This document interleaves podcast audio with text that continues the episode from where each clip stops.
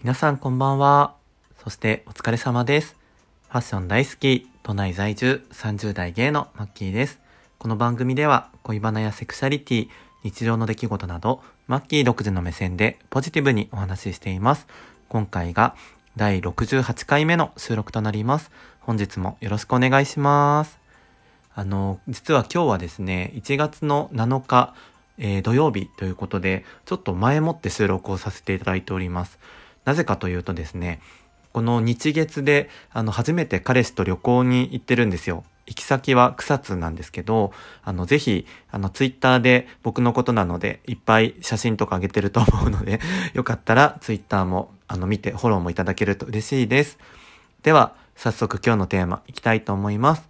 今日のテーマは、えー、几帳面な彼とガサツな私です。もうその名の通り。あの、皆さんはどうでしょうか？几帳面なタイプですか？それともちょっとこう雑なタイプですかね？なんか僕らって付き合い始めて割とすぐ分かったんですけど、結構そういうところが正反対なんですよね。なんか分かりやすい例で言うと、最初ね、すごくびっくりしたのが、彼は毎朝ね、同じものを食べるんです。で、僕はそもそも朝食べないんですよ。で、彼はシリアルを2種類混ぜて、そこに切ったバナナを入れて、牛乳を入れて食べるんですよ。あの、そのね、あの、シリアルをね、普通に入れるかと思うじゃないですか。はかりを、えっ、と、持ってて、お菓子作りの。そのはかりに、まず器を乗せてゼロにしますよね、重さを。そこに、えっ、と、それぞれの、えっ、と、シリアルを10等分したグラム、例えば500グラム入りだったら50グラムとか、その10回で全部食べきるっていう計算で、10等分したグラムをそれぞれ入れるんですよ。で、そこに牛乳も、えっ、と、1リットルを多分、えっと、何回に分けるとかってやってて、全部決まってるんですよ、グラムが。で、僕最初の頃それ知らなくって、適当に入れたりとかして、なんかびっくりしてて、あの、そういうことをね、知ってからもうやらないですし、なんならもう今食べてもないんですけど、それぐらいきっちりしてるんですよ。あとは、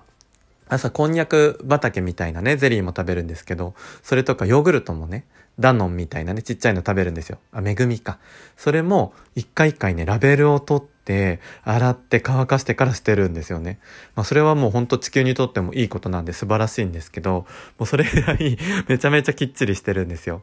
あと最近思ったのは、みかんね、あの彼が持ってきてくれて、やっぱ冬食べるじゃないですか。で、僕みかんはもうさーさーさーって剥いて、さすがにね、一個一個房は分けて食べるんですけど、彼はもうね、20分ぐらいかけてあの白い筋を通って、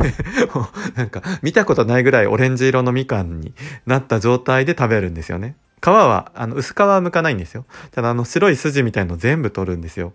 もうそれぐらいね、すごく、あの、なんて言うんだろう、こだわりがあって全部きれいにする。で、いいところで言うと、お掃除とかも本当に綺麗にやりますし、もう僕の家がね、あの、ガサツなんで、いろいろ掃除がと行き届いてないところも、あの、本当に綺麗にやってくれるんですよ。なんか気づいたら、お風呂に、なんて言うんでしたっけリムーバーっていうのかわかんないんですけど、水滴を落とすためのね、T の字のやつが買ってきてね、置いてあったりとか、知らない洗剤が急にね、家に置いてあったりとか、本当にね、彼が居心地が良くなるために、もう自分でやりたくてやってるって言ってますけど、もういろんなところをね、綺麗にしてくれるんですよね。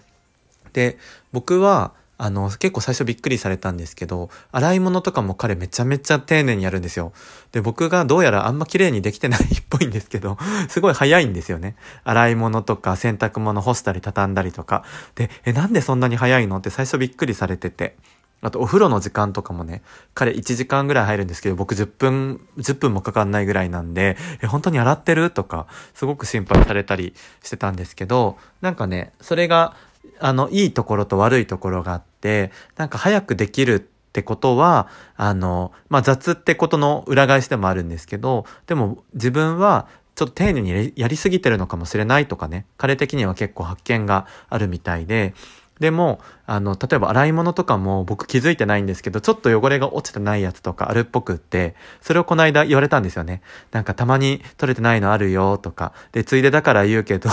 なんだっけな。あの、こういうのもあるよとか、あの、なんか一気にね、いろいろこの間言われたんですよね。なんかさすがに若干凹みましたけど、いやでも彼が言ってること正しいし、ガサツなのは僕の方だから、もうこれは僕が歩み寄らなきゃいけないなって思って。なんで、あの、最初からね、すべてのことがみんな、あの、一致するわけじゃないじゃないですか。ね、こう、綺麗好きとか、そういう部分がぴったりだったら、すごく楽だと思うんですけど、まあ、多分彼も僕の雑なとこ見てストレス溜めてるし、僕もなんでこんな丁寧にやってんだろうって、僕はね、ストレスっていうか、なんか面白くなっちゃうんですけど、可愛いなって。で、だけどそういうね、あの、最近違いが、あの、もともとあるのは知ってたけど、だんだん4ヶ月経って、お互い言いたいことをね、ちょろちょろ言えるようになってきたので、そこでムッとするんじゃなくって、あ、そんなこと思って、思ってたんだとか気づかなくて申し訳なかったなとか、若干ムッとね、全くしないわけではないんですけど、自分に非があることなので、あの、できるようになろうとか、歩み寄ろうっていう気持ちでいますね。なんで、これが、やっぱ性格がもともとすごく違う二人なので、これからどんな風にお互い、あの、なんて言うんでしょうね、歩み寄れるかっていうところはあるんですけど、あの、まあ、言い合えるようになったのはいいところかななんて思ってます。旅行でもね、もしかしたら僕のいろんなガサツな面が出てしまって、あの、嫌になってないか、あの、心配なんですけど、仲良く楽しく2日間過ごせてるといいなと思います。では、ちょっと今日はね、短いんですけど、そんな感じで。あとはなんか皆さんの、私、こういうところ几帳面なんですとか、彼のこういうガサツなとこ嫌なんですとか、あとは、